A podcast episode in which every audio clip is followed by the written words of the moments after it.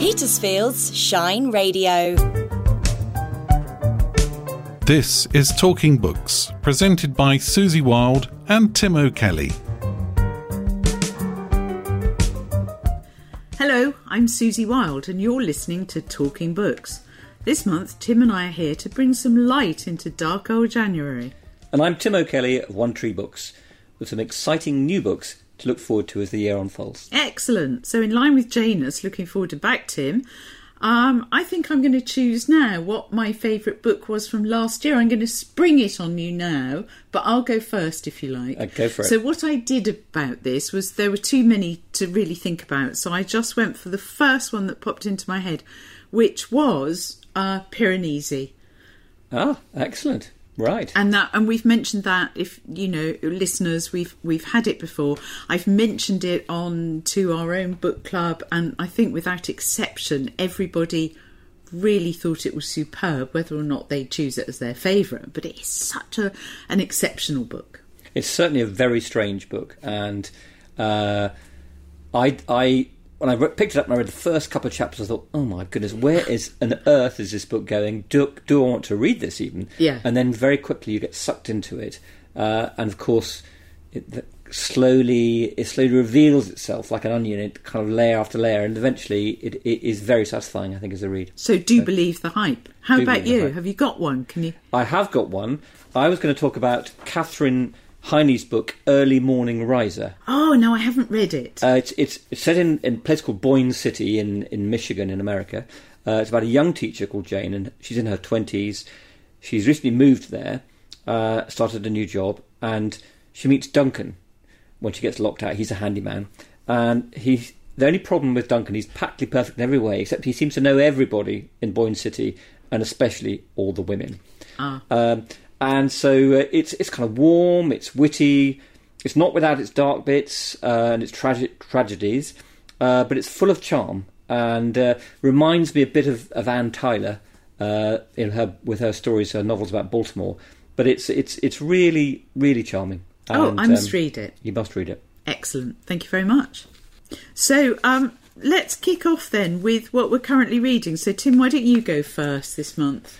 Well, I've been reading Girl with the Louding Voice by Abi Dare, which is a, I think I've pronounced that right, I'm not sure. She's a Nigerian writer, and it's about a uh, Nigerian girl who, who from, from the rural Nigeria, uh, living in a village, and she's 14 when her mother dies, and her father doesn't have any money, so he f- effectively sells her to the taxi driver as the taxi driver's third wife. It's pretty dark, stark reading to start with this book. Anyway, it, it doesn't stay in the village because she escapes. And she ends up in the city and, and perhaps in a slightly worse position um, as a maid to a, a pretty brutal um, family. So, uh, but don't worry, it's not all dark, and it, it's got it's got plenty of humour in it as well. Well, I won't tell you how it ends, but it's not all dark. Put it that way. Uh, so that's the first one I was reading. The second one is is The Promise by uh, Damon Galgut, the South African writer. This is this won the Booker Prize this year. It's um, it's a really interesting book. It's about it's sort of family saga set over uh, about a generation um, of the Swart family, an Afrikaner family, and uh, it's somebody paraphrased it as four funerals and a wedding, and it is it is basically uh, a, a series of funerals, really. th- This book. Laugh a minute. laugh a minute, and um, uh, some of the people you're quite pleased to say probably met met their maker, but um, but it is it's a really interesting book because he tells the story in a very different way, and um, and it's been described by some reviewers as kind of modernist a modernist writing of a of a family saga. Um, and if, if if that is what a modernist writing is, I think he does it extraordinarily well because he does muck around with, with tones of voice and um, uh, styles, uh, but he really grips you, and uh, you really want to know what happens. And so, I, and I think it's a kind of metaphor for, for modern South Africa, uh, and uh, a great read. I Really think good. the Booker Prize is looking up, don't you? The number. well, I think it's a really it's a really good winner this year, and I think yeah. it's and um, Shuggie Bain was great. Yeah, I haven't read Shuggie Bain yet. My, uh, I, I'm told by by two members of my family have said it's the best book they've read in the last year. Yeah. Uh, so I really must get on and read it. But it is it's not a not an easy read. No. That's that's one thing to say about it. And the third book I've been reading is Violeta by Isabel Allende, uh, the Chilean writer, um, and it's a new her it's her latest book. It's not out for a little while yet. At what age? Some are a great age, isn't she? Well, the book, funnily enough, the book is, is a sort of it's a sort of saga, family saga, like a lot of her best books. It starts off in, I think, just about just after the First World War. So it does. I don't think, don't think she loves. She don't think she's as old as that, but but uh, but it's it's so it's a it's covering the whole 20th century really in in Chile, and it's um it's a good read. I'm only three quarters of the way through, and I'm I'm really enjoying it. And Allende has just remarried. Or at least she said she'd never marry again. I think she has a new, let's call him boyfriend, Oh right, okay. which is, you see, I'm up with all the gossip. Up with the gossip, yeah. No, I didn't I didn't know that. Well, me. So, um, as I think I said for the Christmas show, that Richard and I always give each other books um, in the Icelandic tradition to just read over Christmas and, and really nothing else, latterly especially. So, um, we just read and read and read. But don't worry, I'm not going to bore you all with our total list. So, here's just my favourites.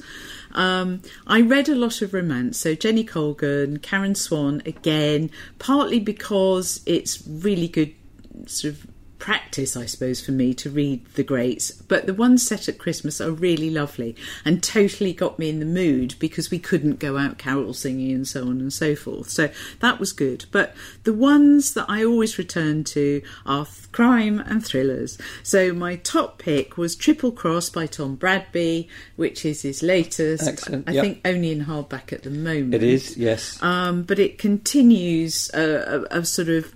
This is the third book, I think, in, in this particular um, narrative arc.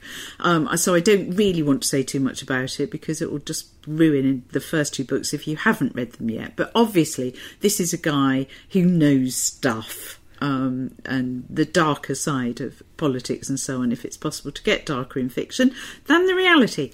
Um, there's also Fatal Isles by Maria Adolfsson, which was voted the Sunday Times Best Thriller of the Year. Um, I was really interested because I saw, just preparing for this show, that it was originally published in Sweden as Felsteg, which is the wrong step. Now, I don't know about you, but that wouldn't grab me as a title.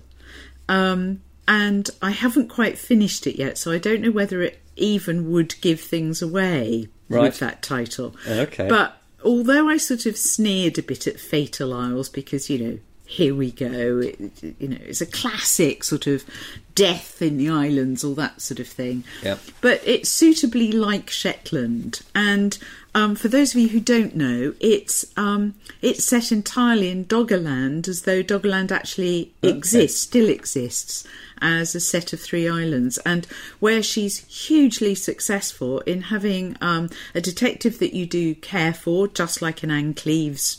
Vera like- like Vera, so, very, yeah, very yeah, yeah, like it. I mean, she's not at all like Vera, but in having one that you totally effortlessly are gunning for, it's very like it. But utterly believable geography, topography, um, weather system, everything. It's Doggerland totally comes alive. And the very last, because I do like to mention audiobooks, several of my friends who write middle grade fiction kept talking about A Clock of Stars. Um, book one is called Shadow Moth by Francesca Gibbons.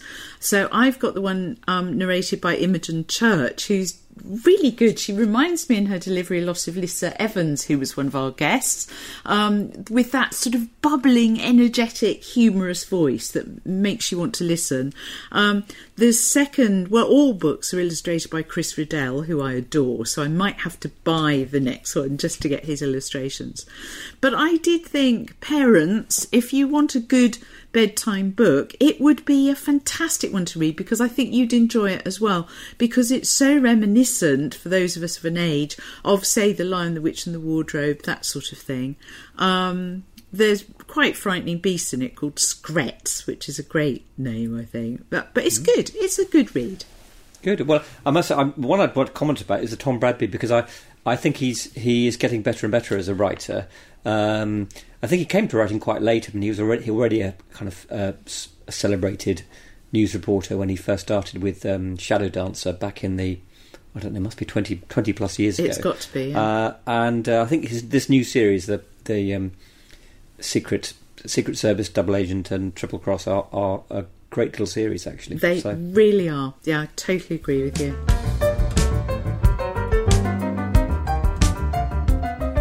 So now it's our interview section, and for a change, our producer John Wellsman usually has to sit in silence or not. He is known to laugh, um, but he has many things he'd like to ask Tim. So over to you, John. So I really wanted to find out more about uh, Tim O'Kelly, the book shop owner, and obviously the book enthusiast, and, and really find out more about you, your interest in books, how you got to uh, create a bookshop for yourself, and, and what have been some of the highs and lows over that time. So I wanted to start really by Tim asking how how did you get into book? Was it was it something that you were just exceptionally bookish as a child, or, or, or was there an influence in your life?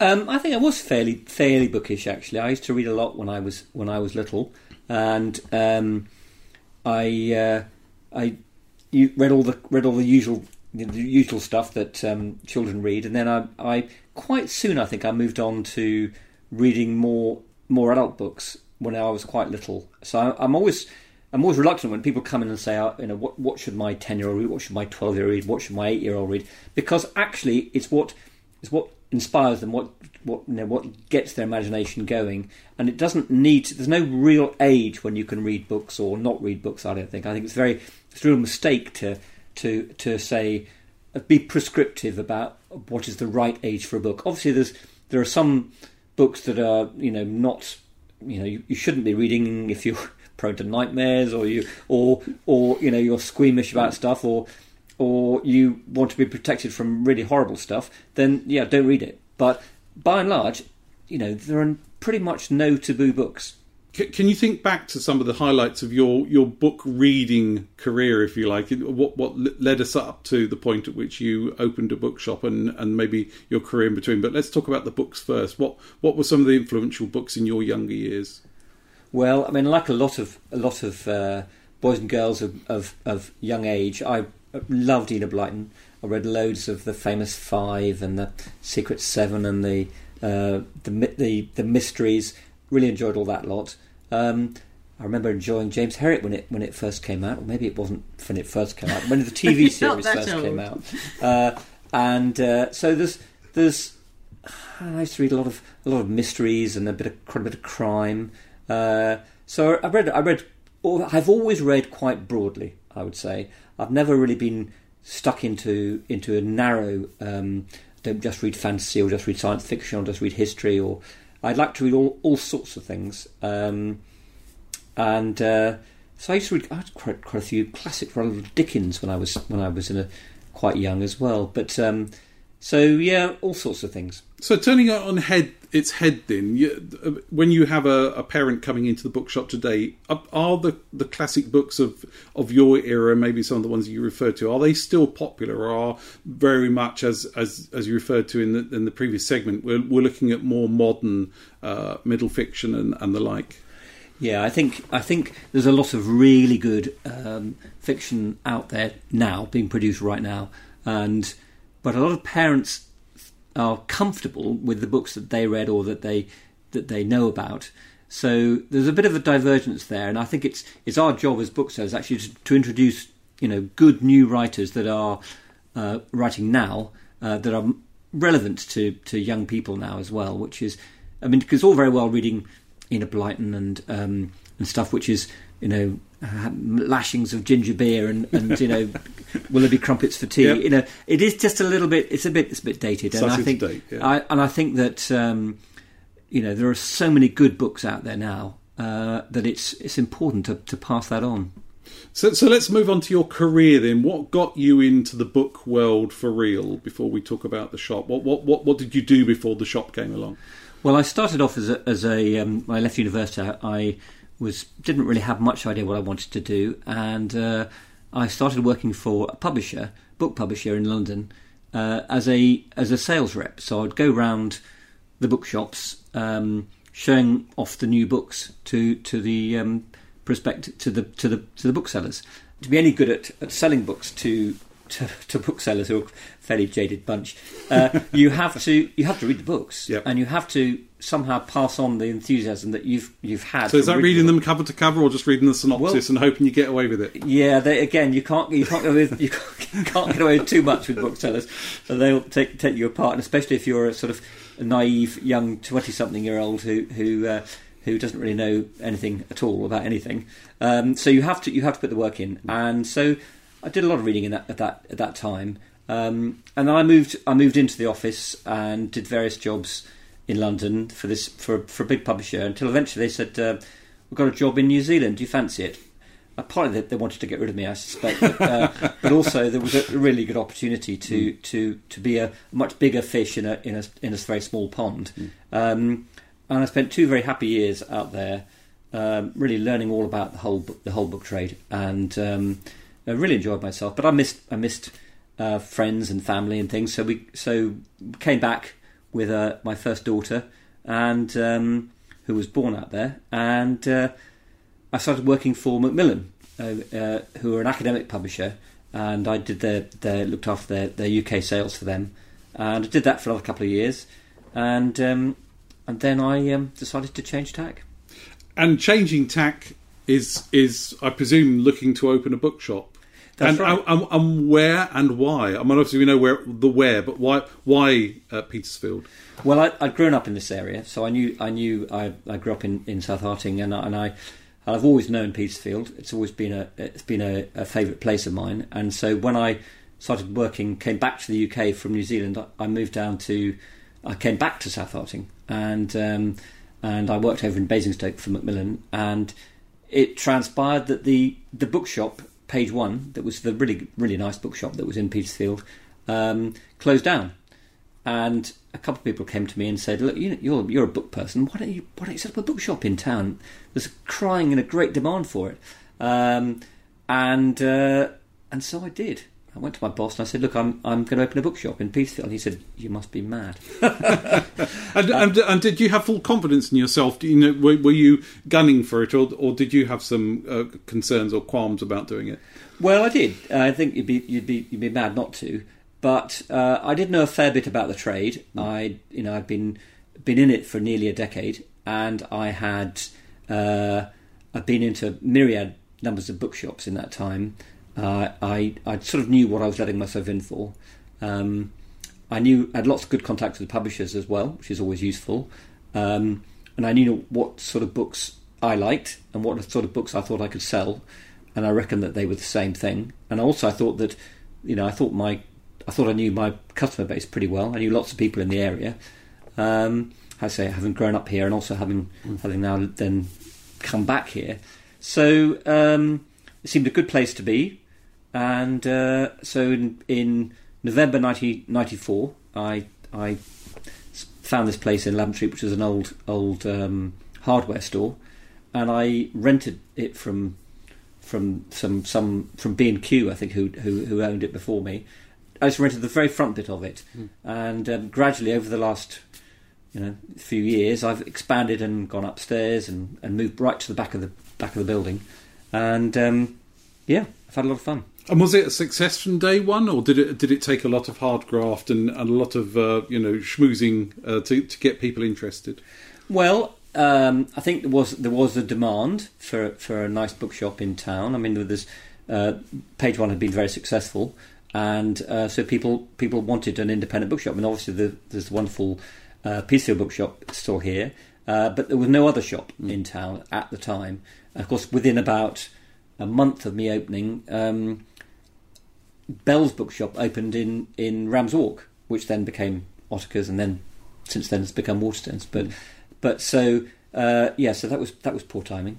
but, uh, uh, but I think that's I think they probably thought well, like I did, that there is there is a demand for, for it's a bookie place, and there's lots of lots of call for, for bookshops. So so you you survived then, haven't you? You know, you survived as the independent bookshop, whereas uh, obviously the other one got bought out. Yes, um, I think there is. I think there is a demand for for independent uh, booksellers and bookselling because people, I don't know, they like they like the notion that uh, that there is a person there who is choosing the books, who's curating the shop. Whereas if you're part of a chain, then you're not doing that because someone in head office is is telling you what you know what what books you should be stocking. Yeah. So um, that's why there is there is a real place for, for places like us and, and the Petersfield Bookshop, who who uh, have individuals running it and who know what they're doing. What have been um, some of the, the trends in those times? Um, you know, obviously printed material still popular because of the shelves for Cranberry books, but obviously you've got some challenges with Kindle and Audible and, and other types of books. We'll come back to in a second. But what what have been some of the highlights and maybe some of the challenges over the, the 27 years you've been here? Well, yeah, I mean, the, when when the the uh, Amazon first started, there was it was clearly going to be a, you know a tricky competitor, and I think a lot of bookshops ha- were when I started in '94. The um, the first thing to happen to, to us as a well, first obviously the the fact that we had a competitor in Rams Walk was the first thing. uh, that was after a month. Uh, after about a year, we had a they stopped having this thing called retail price maintenance where you everybody in the whole country sold the books at the same price, and that stopped after about a year. Uh, so um, that was a that was a second challenge. The third challenge was was Kindle coming along, um, and at the time, you know, we were we were quite worried about that, and because there was quite a big movement in the trade, and I I used to write for the the bookseller, as it's called the the, the trade magazine. Used to do a column occasionally in there, and I said, well, you know, is the Kindle going to be like the the pasta maker, uh, which is going to gather dust under under the shelf? Or is it going to be something that changes the industry? Is it going to be like the like the Hoover? You know, is it going to really revolutionise the way the way people people consume books? And of course, it just been after the the, the music industry had been um, well, the, the, the recorded music industry had been decimated by by the advent of the iPod and um, digital music. Uh, because actually, ultimately, the, it's a very easy and handy way to consume music is, digitally, and, and suddenly you don't need CDs or CD players or anything like that. You just you just download stuff, um, and that has carried on. That hasn't changed. The um, the CD is effectively pretty pretty moribund. But and vinyl has become and huge. vinyl's come back, of course, Yeah. but that's another another story. Um, so that was that's would, would the same thing happen to, to books? And of course, it didn't because uh, the book is just a wonderful invention. It's a it's a really fantastic invention. Um, it's five six hundred years old, and it's showing no sign of of um, of going out of fashion because it is just so simple. It's easy to produce. It's very durable. You can read it in the bath. You can you can um, drop it on the beach and put sand in it. You can do whatever you like with it. It's pretty much indestructible. Obviously, you can't drop it in the bath, uh, but it's it's pretty it's pretty good and it's not expensive. Really, think about the you know, the cost of the entertainment you get from it. Um, what comparable things cost, like theatre tickets or or cinema tickets, um, and you can when you've read it. The great thing is you can just pass it on, give it to a friend. Uh, if you liked it, and if you didn't like it, well, you can give it to the charity shop or whatever you want to. But you've, it's got a life that, that carries on, or you just put it on your shelf and show off. Look, I've read the latest Booker Prize, aren't I? Aren't I clever? Uh, so you can, you know, you can do what you like with a book. It's fantastic. Um, so as a product, it's brilliant. Uh, whereas a digital book is less good uh, for lots of reasons. Obviously, some, you know, some ways it, it's brilliant if you if you've got um, you know, if you if you're travelling and you can't carry lots of books with you, and uh, that's when digital books come into their own. But but by and large, you know, we're not finding that it's taken our, our market. So that was the the next challenge to come along. Um, no doubt there'll be, there'll be lots more. I'm sure. One of the reasons I mentioned the vinyl thing is actually the book is having a resurgence, isn't it? in Yeah, I think- I think- so. Yes, it never went, but it is sort of perfect. And one of my rare moments of prophecy in 2010 was why can't we have everything? Why why do we always think that something is going to push everything else out? Why can't it be this and that Hmm. and that and that? Because it all has different uses. Yeah. No, I think that's right. So, what were some of the highlights then? Are there, are there particular highlights over the last 27 years that you can think of? I've enjoyed lots of parts of the business. I did. I did uh, one thing I enjoyed doing was I, I was a judge for a book prize back in. Uh, well, back at the beginning of the century, actually, it seems like a long time ago, isn't it? horrible. It's 2002 uh, for the Whitbread um, Oh, Best Novel Prize, lovely. Uh, which was which I really enjoyed. That I mean, that was a a, a, a, a year of serious reading, where I read uh, umpteen, oh, I don't know, about forty novels Mm. uh, in a in a three month period, which was which was fantastic but exhausting. And you can't cheat that, John, if you follow up with Uh, you have to you have to read them all. You have to you can't you can't um, you can't stint on that, and that was really fun and, and challenging and interesting. Um, and I suppose the other highlight, one of the other highlights, was was being the, the bookseller of the year, which One Tree Books back in 2011 was the was the bookseller of the year. So uh, um, got a nice big prize for that, and that was great. Um, and um, so I suppose they're, they're probably the highlights, but also just surviving is, is a highlight. Every day uh, that I come in and I'm, you know, I've still we're still going and we're still we're still doing okay, and uh, people are still buying books, and I'm still enjoying what I'm doing. So um, it's all good, really. So, so I've noticed in, in the shop there are other things than books. There's some cards and there's some children's games and, and other things. Uh, I suppose what I'm going to ask you is: Are there as many books in the store today with the advent of Kindle and Audible as there were back in the, the late '90s, early 2000s? Yes, I think that's right. I think there are as many books actually. I think there's more. the shelves are shelves are full, and um, people are still still, still wanting um, to buy beautiful books as well as books to inform them and uh, books to entertain them. So there's there's yeah, it's, it's still the same as ever, I'd say. So why do, why does a bookshop then have all these extra things? Are they are they the sorts of things that you know that people once they bought a book will then carry on and buy some of the other things? I think we- started doing it because people wanted it, Yeah, really. I mean, yeah. uh, and because people expect to find good, nice cards in a bookshop, Mm-hmm. and um, or I don't know what, what the reason for that is, but they do, Yeah. and so we sell a lot of cards. Uh, we have a have a uh, Sue who who buys our cards now. I used, I used to do it, but but she's much better than me. She's she has great a great eye for a good card, and um, so she really enjoys doing that, buying the cards, and and uh, and we sell a lot of them. And uh, the games got a nicer range of, of board games. Again, we start off initially, I think we just had a couple, you know, a couple of chess sets or something, and now we've got loads of board games.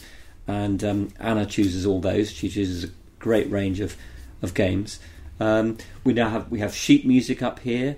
Again, the, the, you know the the the, uh, the still a demand. A lot of a lot of people studying instruments, um, so a lot of, a lot of exam music, but also a lot of just general music, um, which which we enjoy. And during lockdown, we started doing much more, many more jigsaws, uh, and and that, you wouldn't believe the number of, the number of jigsaws we've we've we've done over the last couple of years. Um, and we now stock we stock loads of jigsaws now, and um, so it's just sort of it's sort of demand really. Yeah, People yeah. people come in and ask for things, and we think, oh, that's that's quite. So let's let's do a few. There's some synergy there, though, isn't there? there? As a feel, I can't describe it, how, how that feels, but there is some synergy there. Yeah, there is. I don't, I don't quite know what it is, Mm. but um, but yeah. And and finally, what's the future uh, for you, for the bookshop, for the book trade? Can can you can you get your crystal ball out and, and see where that's going? Good question, John. I don't know. Uh, I think it's going okay at the moment. I think that there's still a demand for books, and there's still a there's still a demand for the experience of browsing for books. And I think that you can't get online, and you and where the high street I think will survive is through making the, the, the experience of of being there a pleasant one. So the idea that you come into a bookshop and there's a nice smell of coffee and Yep. and a nice uh croissant in the oven and uh, and Well, nice smell of books as well. Nice My father of was a printer, and I always remember the print trade. You know, the smell of ink and the smell of paper, and and I think the same's for books, isn't it? yeah, it is and uh, and the feel of a of a, a nice book straight out of the, straight out of the box. That's a book that's just been published. The excitement of of an author that you love. There's a, that's just that's just been just come out, or or just the interest of, of coming in and saying, well, what should I be reading to? You know, saying to, to a bookseller, what you know, what, what what's going well? What what what would I enjoy? Uh, I've just liked this. What what what's next? And um, and that's the excitement for me is is being able to to recommend books to people to, to help them on their on their reading journey um, and conveying some of the enthusiasm that I have for books to, to other people. love of books. You see, I think a bookshop has the best of both worlds, and particularly in yours, because not only do you do everything that you've said, but also you can get, get a book fast. So if somebody should come in knowing what book already they want, you get it next day. So why go to Amazon? And I'll also say, Tim, is that in the paper this week they were talking about the resurgence of bookshops and how, John, you'd be interested in this as well, that actually they're being buying up shops just like you did so long ago. And they have wine shops and things like that. So they'll be, you know, selling wine, good bottles of wine as well as books and so Yeah. on, like you did the Well, there's no, there's no reason why you know why we don't have. Um, I think I think I've seen a bookshop where they've got where they, where they do wine tasting. Oh, it's brilliant. Uh, I have a little wine bar in the corner of the corner of the shop, and so people come Mm. in and. But I mean, it's all about having nice. It's having pleasant experience, really. Yeah. Having having, uh, and it's you know, no one particularly enjoys going to the I don't know what you people do the, the dry cleaner or whatever. It's just a bit of a chore.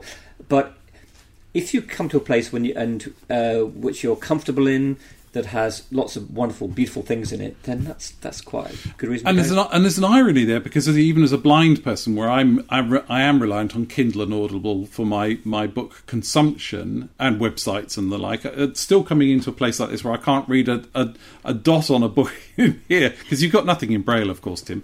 Um, the, the the it still has an atmosphere. It is. You're right. There's an intrinsic atmosphere to a bookshop, isn't there, that you can't replace with anything else. Awfully nice people. No. Nice people, and yes. and as you say, the smell of the books. You can Yes. still smell the books, John.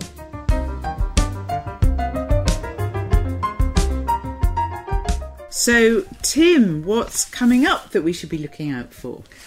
Right. Well, the book that's just out is White Debt by Thomas Harding. Oh, yes. um, which is a uh, a pretty searing read. Really, it's about the the uprising in Demerara, which was we think of as, as as sugar, but actually it was a place in in in Guyana in in the Atlantic coast of of uh, South America, uh, in the Caribbean, and it is. Uh, about the uprising of the, the the enslaved people there, and it is it is it is, is a brutal, uh, brutally put down uprising. It changed the way that the British government then saw slavery, uh, and ultimately led to the um, abolition of slavery. So it's a, it's a very important um, moment in, in in history. But I think what's what's what he does that is interesting about in the book is that he he um, he went to Guyana and he went to the went to the plantation, the sugar plantation, and and he interviewed lots of people and talked to talked to lots of people. And but what he does is he writes a chapter, and he does as as you know he writes brilliant narrative history, and then he writes a reflection uh, in between each chapter of which talks about his journey, um, and it's it's so fascinating. it's part memoir almost. So it's sort of he, he brings he brings um, his experience of telling the story into the story. So it's it's a and he's a good spare writer. So yeah no he's be- he's a, he's a terrific writer. Yeah. So so that's uh, White Debt by by Thomas Harding. Another book I wanted to talk about is The Anomaly by Hervé Le Tellier. oh, well done. So Hervé has just um, last year he won the he won the Prix Goncourt, which is the big sort of, sort of Booker Prize, French Booker Prize, um, and this book has just been translated into English. Now, this book make, makes it sound oh gosh, it's not only is it French, but it's also kind of literary. Mm, dear, uh, no, don't worry at all. Actually, it's not actually that French. I would say it's part sort of mystery, part thriller. Uh, part fantasy in some ways, and it's in, the, in that it, it deals with a kind of um, well, an anomaly, anyway. Uh, and it starts off with all these characters, uh, and they go on a, on a on a plane. Uh, and I won't tell you any more because that would reveal too much about it. But it is really gripping, actually, and um, it was a huge bestseller in France, um, the best-selling Goncourt ever, I think. So it is, and it's still selling. Uh, so it, it's just been translated, and I think um, I think it might do something over here. Actually, I think it might be a big big seller. And the last book I was going to mention was Ariadne, which is just out in paperback. Yeah. Uh, this is Jennifer Saint, and there's been quite a lot of lot of talk about this book, and it's um, it's a kind of it follows a sort of genre that's coming out at the moment of, of feminist retellings of Greek myths. Like Pat Barker. Yeah, like Pat Barker. This is this is um, the Minotaur and King Minos and um, Theseus and. and Is there a. Minotaur in it? I want to know. Well, I think so. Yes, yes. I think you find a Minotaur in this book. Um, so that's that's that's just out in paperback, and I'm sure that will do well. Good. Thank you very much, Tim. So now I'm going to go, having you mentioning Enid Blyton and so on um, in your really interesting interview with John. I think you and I read very similar things when we were young, as in there wasn't um, there was no sort of age limit put on anything. So I could be reading The Castle of Adventure one minute and um, The Woman in White the next, and I Yeah. wouldn't sort of see any discrepancy in that. Um, but something else you said that really reminded me. So my backlisted choice is The Wild Hunt of Hagworthy by Penelope Lively, who, as you know, won the Booker Prize and the Carnegie Medal. So, um, for those of you who don't know, that's one is an adult prize, the other is a prize for children's writing, um, which I think is pretty unusual, actually.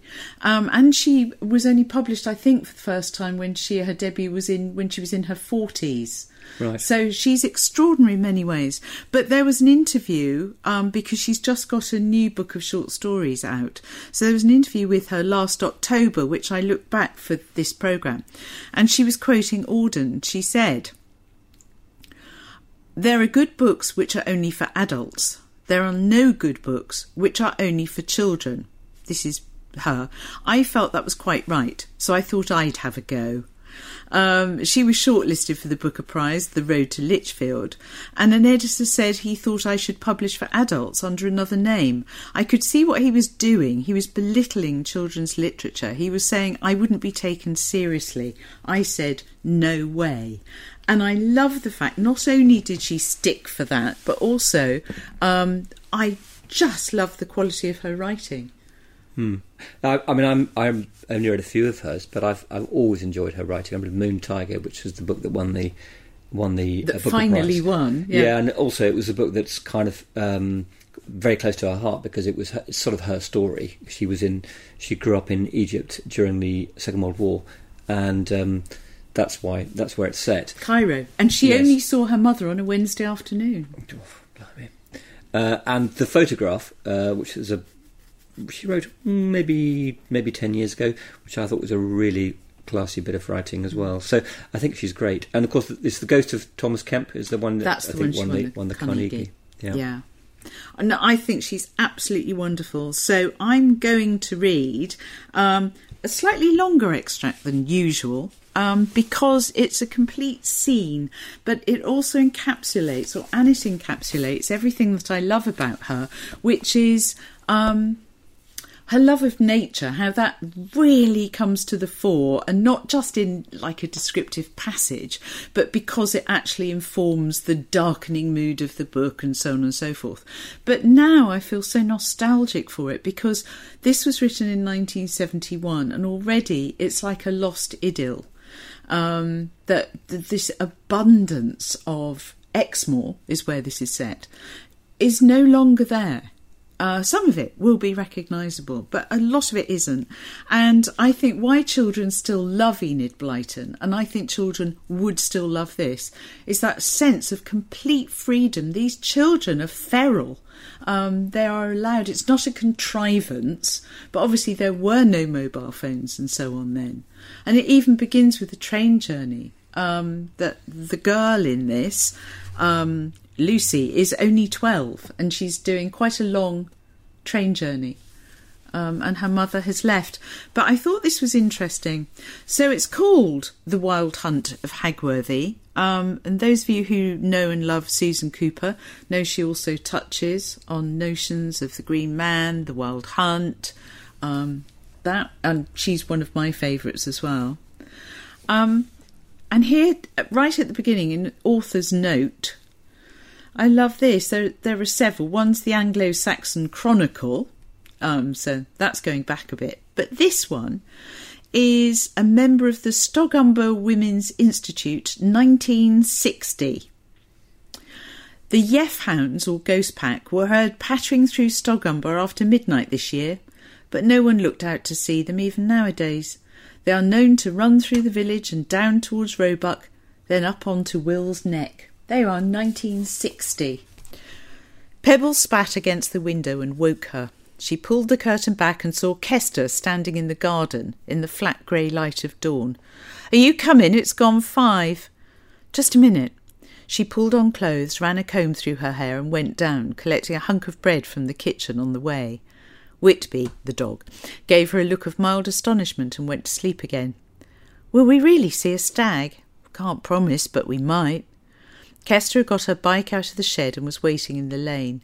They set off without a word on the long pull up the valley, Kester riding ahead, whistling softly to himself. There was no sun yet, but the coombe glowed with a soft light and hummed with noise and life. Wood pigeons rumbled and crashed in the trees by the road. The hedges were alive with birds, the fields full of munching cattle. It was as though all the business of the day must be crammed into these brief hours of the early morning. As the incline grew steeper, they got off and pushed the bikes. Kester turned once and said over his shoulder, All right, it's a long pull up. Yes, thanks. They trudged on in silence, heads down now, panting a little, the hedges high on either side of them. At last the lane petered out at a gate with a sweep of open common on the far side. This is where we leave the bikes, said Kester.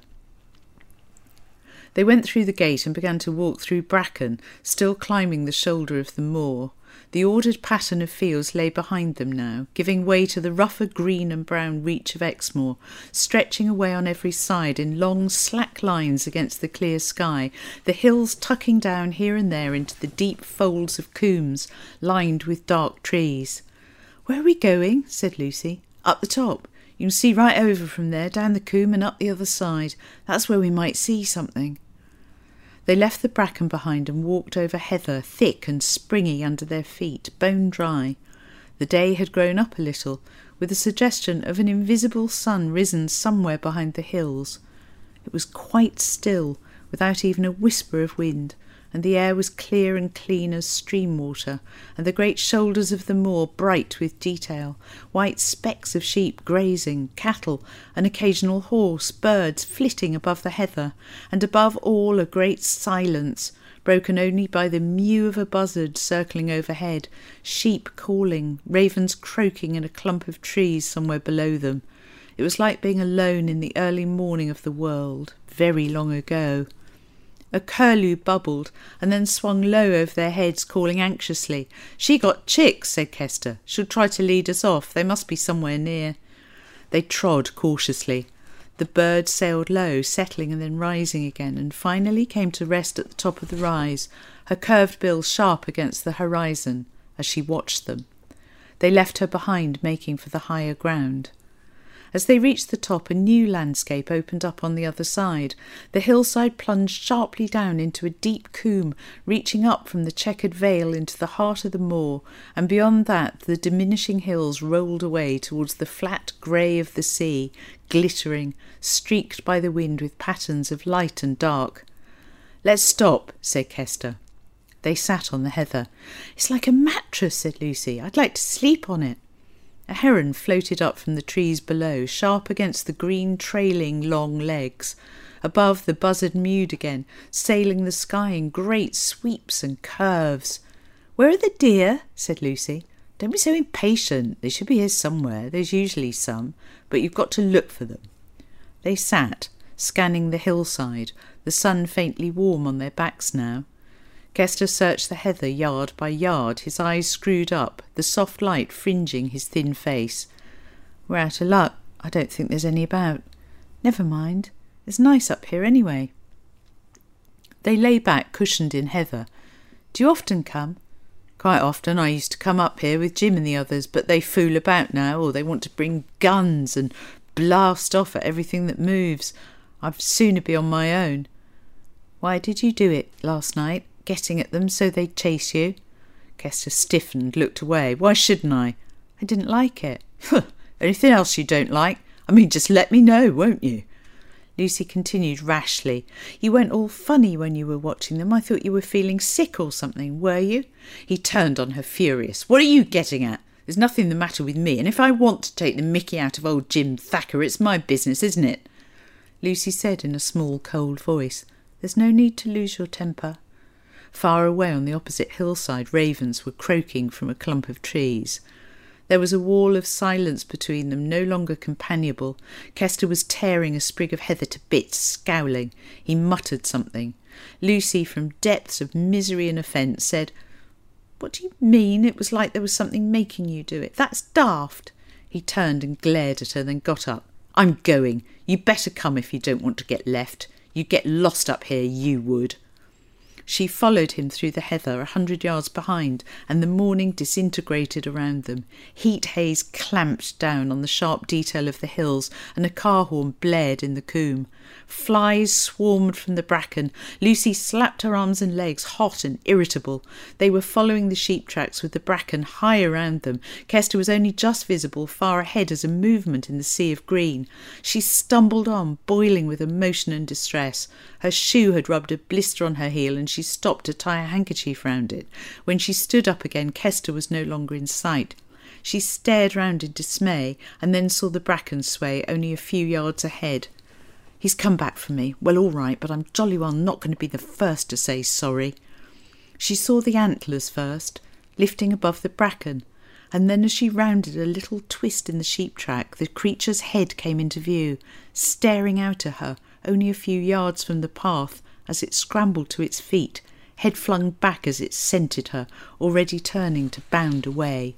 She had only time to think, startled and half afraid, that it was much smaller than she had expected before it was gone, leaping through the bracken and down towards the coombe. She wondered if Kester had seen it, and then remembered that she had lost sight of him. That movement had been the stag. That's lovely. Some beautiful nature writing there, isn't there? There, oh God, but isn't it? So, I mean, we're in Petersfield, so I think we get a better view of it. But you know, really, London children would never have that experience. Good. Well, Tim, that just about rounds it up. John, I want to thank you especially for not just sitting there today, for asking some really lovely questions. My pleasure. Um, it was great. It was really good. So um, next month, Tim, I'm going to West Dean. I'm going to at last interview um, two of my favourite authors. Uh, Lesley Thomson, who actually helped Greg Moss teach on the MA course, so that's where I came across her, and Elly Griffiths, both crime writers, both, you know, fabulous in completely different ways. I won't say too much more about that now. Great. Well, thank you very much, Suzie. Uh, as always, you can get your if you want to hear any of these any of our um, talking books programs again, you can get them from wherever you get your usually get your podcasts or online. And um, we look forward to seeing you next month. Bye for now. Bye bye. You have been listening to Talking Books, presented by Suzie Wild and Tim O'Kelly, and produced by John Wellsman.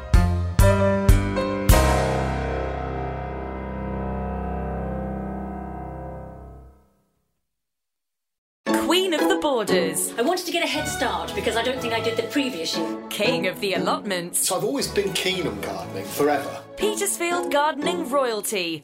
Growing together on Shine Radio. Give it a go this year, you never know, and we're here on hand if you have any questions. Growing Together with Claire Venice and Steve Amos. New every month and always online at shineradio.uk.